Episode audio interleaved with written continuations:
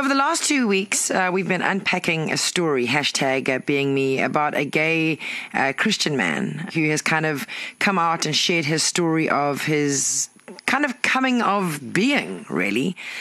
My first question to you, my love, is you know, why did you decide to share your story with KZN? It's basically to highlight the fact that I am comfortable in my skin and where I am at my life at the moment. I just want people to know that you know, amidst everything that I've been through, here's who I am right now. And I want to be able to touch someone's life who may be in the same instance that I was mm-hmm. and who's gone through the issues that I did growing up. It's very cathartic for me to do it because, um, you know, it's a bit of a sense of relief and release. Mm-hmm. I can just be myself. And, you know, I want to use this amazing platform that I've been given to try and touch someone's life and to try and make a difference. You say that you're happy, you know, it's, it's been a journey and you're happy where you are at. Why did you change your voice? Why did you make us mask your voice? Amidst everything, my family means a lot to me and especially my mom. Mm. Um, she's not quite comfortable with who I am. Um, it's been eight years since she found out about me initially and she has a lot to deal with. And, you know, I went through a therapy session. The therapist was telling me, you know, I put my mom at the center of my life. It's it's sad because I wanna like you know I'd love to be named, but I did it to protect her and I did it to protect my family. I'm still on a journey of being me, basically, but it's a slow journey and I don't want to, you know, they found out the news and they didn't take it that well, but they're dealing with it in their own time. So it's just me as a person, I guess. And I mean, speaking about your mum, and I mean, she comes up quite a few times, mm. um, and we've spoken off mic about this journey of yours. And uh, I mean, living in the same home as her. Yeah. And just never talking about it, but her kind of knowing, mm. and you obviously knowing, but it was just never spoken about. How was it living in the same home with someone that you love and pivot your life around, and you want that acceptance yeah. of all the people in the world? Exactly. You want her to say, "My boy, it's okay." Yeah. So living with the secret prior to her finding out was horrible. Lying, um, you know, the deceit, getting people to lie for me where I am, my whereabouts. And then it became worse when she actually found out about it. And it went to a point where she was in the kitchen and I would walk in the kitchen and she would just walk out because she didn't want to even see my face. And it made me feel horrible. And all those feelings of the suicide and the low points just started back again. And I just had to pull myself together and I'd be like, listen, she needs to deal with this. But instead, she just swept it under the carpet mm. and she didn't want to deal with it. So that is why each time I was around her, or each time there was a mention of something relating to gay um, or you know homosexuality, she would just kind of look the other way, literally look the other way. I don't know if you watched um, Nanette. Uh, yeah. Okay, like yeah. Uh, some of the most profound and thought provoking content I have seen in my life. Mm. Uh, by a comedian who, uh, by comedian Hannah Gadsby. And one of the things that she says is that when she came out to her mom, her mom apologized for being the parent that she was. And she said, I'm sorry because I was hoping that you would change because I knew that the world wouldn't. Mm-hmm. What do you think, as far as the mindset that your mum's reaction has been as such? Not so much about what people think, but because she is scared of how the world will treat you. 100%. So, my mom is someone who she's always concerned about what everyone else is going to say. And this is why I think she hasn't accepted it, not to mention the fact she feels as though she's failed as a mom. And she's told me this. And she's told my sister this as well. Um, and it's very, very tough. Um, it's very tough hearing that. I do know she's she's got a long way to go. Um, I don't know when it's gonna be, but you know, I'll be there. I'll show up. But also, it's time for me to live my life. It's time for me to be who I am. And this is me. Well, you know, so many people that you hear their stories that they would rather live a shrouded existence because they're scared of disappointing. For someone that doesn't want to disappoint their mom or disappoint their dad, at what point do you say, I need to prioritize myself. You know, I've had this talk with my partner quite a lot, and, you know, respectfully, he told me, your mom and dad are always going to be there for you. They're always going to, you know, they're not going to throw you away because my mom has a lot of pride. Unfortunately, I need to say to myself, listen, enough is enough. This is me. This is who I am. You know, I love you either way, but if it's a choice that you want to take and you don't want to be involved in my life anymore, I can't do anything. I can't. I really, really can't because it's not fair on me. It's not fair on my partner. Mm. You know, my fiance. It's really not fair. Mm. So, you know, I'm getting there and it's weird because while I'm on this journey, I feel like, you know, I'm one step forward, but also I've got I've got the right foot back because like I'm still worried about them. I'm still worried about what they're gonna say. Mm. I'm still worried about even posting stuff on social media. Mm. So it's a tough one. What was the the toughest or the hardest episode for you to verbalize? Because listening to your story, there were a few times where I just thought, how does somebody come back from this kind of thing? Mm. Two things. So it's difficult to pinpoint one, but obviously one of it was Kevin. Kevin was very difficult. I still have him on Facebook. I don't know why. It was really tough talking about him. I literally put it right at the back of my mind. And the weird thing is, Jane, is that out of all the mem- I can't remember anything else when I was eight years old beside that incident because it was so traumatic. It stuck with me, and I just I pushed it so far in my mind. I I just didn't even want to think about it. So that was very difficult talking about him. Um, I don't know why I have him on Facebook. I really don't. I mean, he's married now at the moment. For me, it's it's weird because I did consider confronting him um, and speaking to him about it, and he just joked and he was like, "Oh, do you remember when we were younger and we were stupid?" And he just laughed about it. Didn't say anything about it. That was difficult. Um, and obviously, the suicide. The suicide was really, really tough. It really broke me. Um, not to mention the fact the day that it happened, I had a whole home full of family members around. And, you know, if you could imagine one room with a whole lot of people inside, and I'm at the corner and no one's looking at me. Mm. I'm in the garage doing this thing, or I'm in the toilet crying on the floor, mm. and no one even noticed. Mm. It's hard. It's very difficult. I, am going to go back again to Nanette, and she speaks about growing up in a very small place where mindset is stifled. And she says, as a child, when you grow up believing that being gay is such a terrible sin, the hatred that you have for yourself, when you look at yourself in the mirror, you feel like a homophobic. Mm. You hate everything about yourself, but that is who you are. Mm-hmm. I can't imagine what it must be like the self hatred because you've been taught by the people that are supposed to guide you that that is not right. It's weird because while I was recording this, I even thought my mom always told me because I hung out with girls a lot in school, you need to hang out with boys more. Because in her mind, she felt if I did that, it would make me straight. However, looking back now, I actually giggle because it wouldn't have made any difference. It would have probably made me even more gay than I am, if that's even a thing. you, some somewhere in the in the in the podcast series, you talk about that moment where you knew you were gay. Hmm. That whole mindset of people thinking that people are born gay or it's a choice. What what are your, what are your takes on that? So I read a quote once that said, "Being gay is either through nature or nurture." Mm-hmm. Um, I don't talk a lot about my dad. Um, that's a whole other topic and a whole other podcast series. But my dad was never really present growing up, and he had his own things that he was up to, extracurricular activities, if I could call it. And I feel that a part of me feels I was born this way, but also a part of me feels that I was nurtured into being gay. Really? It's very weird because I've also met many families where there's only females at home. Um, you know, there's a mom, there's a granny, there's the sisters, and then there's one son, and he's straight and he's no, you know, he's fine. But I think because I grew up very soft, I was never. I don't know. It's so difficult because my dad, I can't remember him ever being there. But a part of me even thinks that if he was present more, in the early years, would it have made a difference? That's such an interesting mindset. So, I mean, the question is if your family had been one that was reassuring and kind and constant, sorry, I don't want to say kind because I'm sure they can, mm. reassuring and constant and there, mm. would that have made a difference? Because how many times have you spoken, I'm not generalizing, but how many times have you spoken to someone who's gay, who has mother issues mm. or has father issues? Hmm. It's, it's pretty common. Pretty common. So it goes back. Is it nature or is it nurture? It's a very interesting one. it's a one. very interesting one. I'm so divided by it because I was nurtured in a very soft environment. Like my sister was wonderful, my granny was wonderful, even my mom. My mom has amazing qualities, and I don't want anyone to think by listening to this podcast that she's the devil or she is or she's horrible. She's not. She's an amazing person, but very set in her mindset. And for me, maybe it was nature, but also I don't know. I'm very divided. I'm very, very divided. Let me tell that I think your mom fits into a group of a lot of moms. Mm.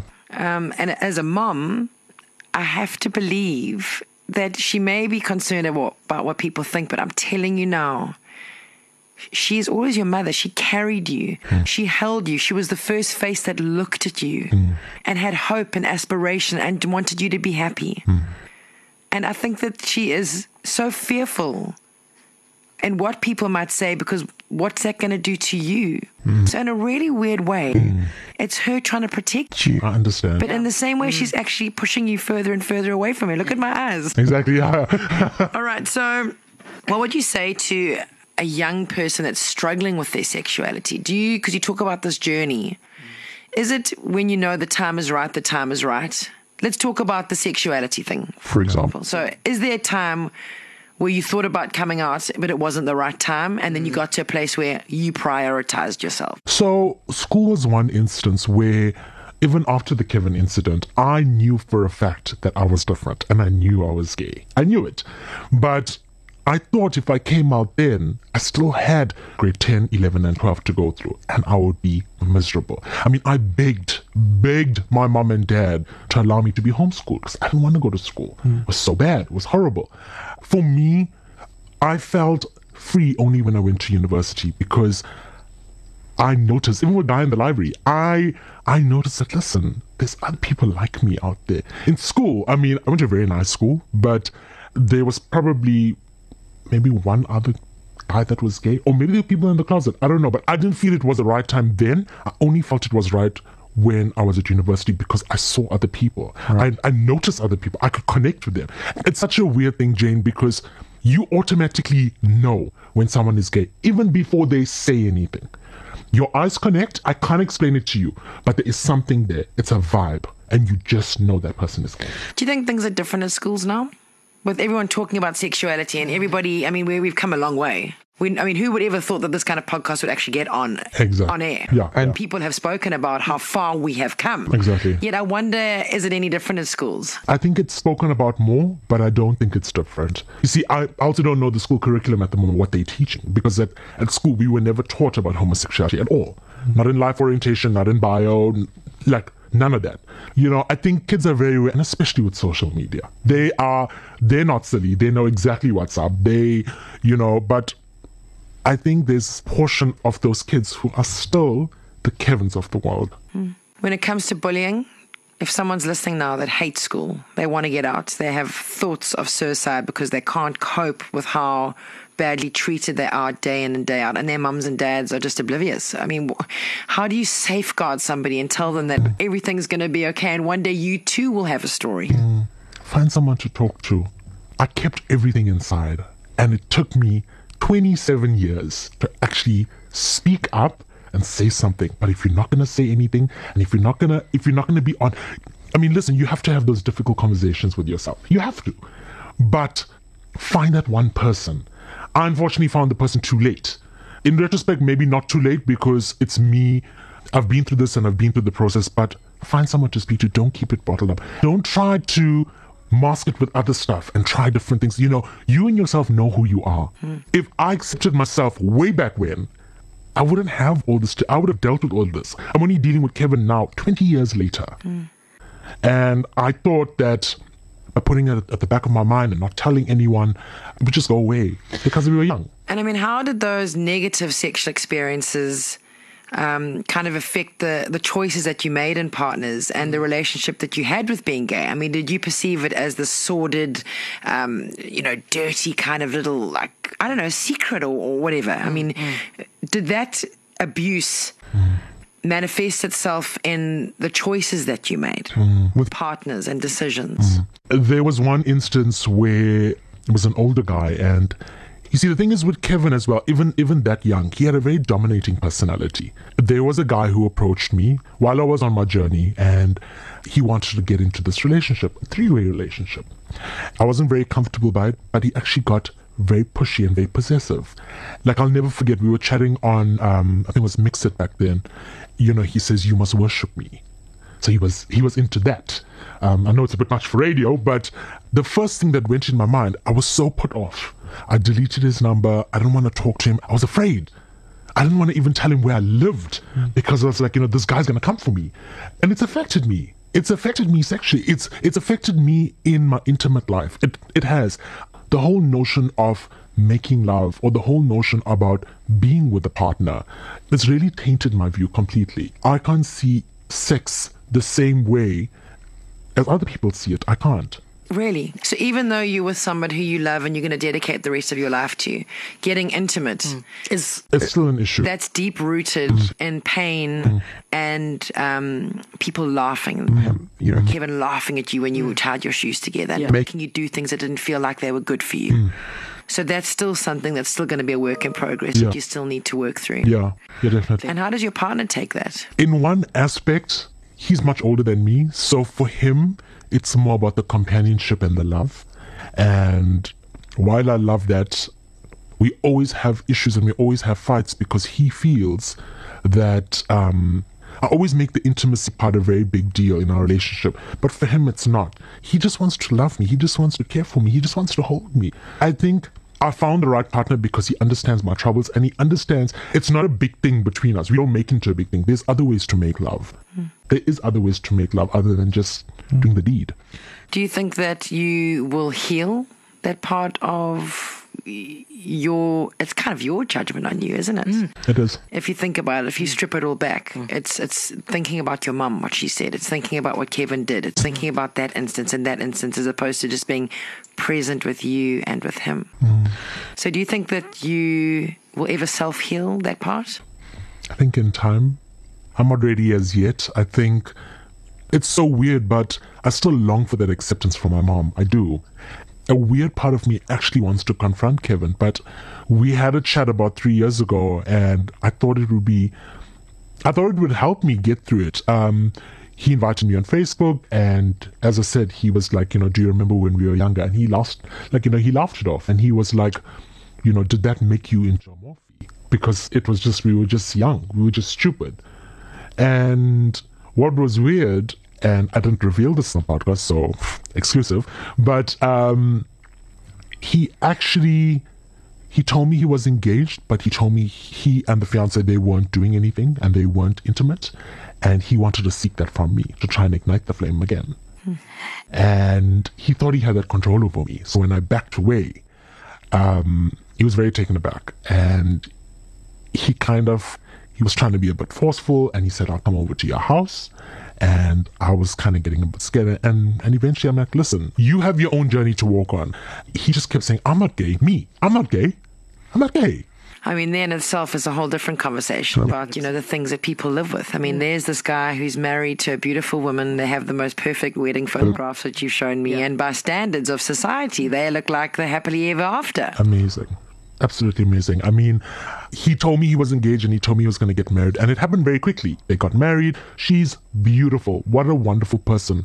But my heart really cries out for her because she doesn't know the secret that he's carrying. I'm a Christian man. I believe in God. I believe in Jesus. And I believe that God will always put people in your life, in your part, to try and figure out stuff. And there was a guy that I worked with in my previous company. He actually went to school with Kevin. And out of the blue, we were chilling out one day and he was just telling me, you know, oh, you know, that Kevin, he's he's really weird, hey? I'm like, what do you mean? It's like, no, no, no, no, no. There's a lot of stories between him, him and young boys at schools hmm. that was going around. So he's still he's still up to his mischief. Must be so cool that you're on this journey of, um, you know, it's been cathartic, it's been liberated, it's it's been raw, it's been vulnerable, it's been sore. Mm. But to know that you're living your truth. Mm. I know. You might never get your mom's acceptance, as I'm sure you know. Mm. Um, but how lovely to hopefully have got closer to self acceptance. It's been an amazing platform, and each day I wake up in, I mean, I listen to those episodes over and over again in the morning when I go to bed. And I know I recorded it, I scripted it, I did everything, but for me, it's just like, flip, I can't believe it. I'm actually speaking my truth. Mm. This is who I am. And it's it's amazing because I've got a wonderful partner that supports me you know, I mean, my family, it's going to take time, but it's just amazing. It really is amazing. And thank you so much for the platform. I'm absolutely convinced that there have been people that feel seen, feel validated, feel comforted. And um, yeah, thank you for your truth. Thanks. Jane. Jane Linley Thomas. East Coast Radio.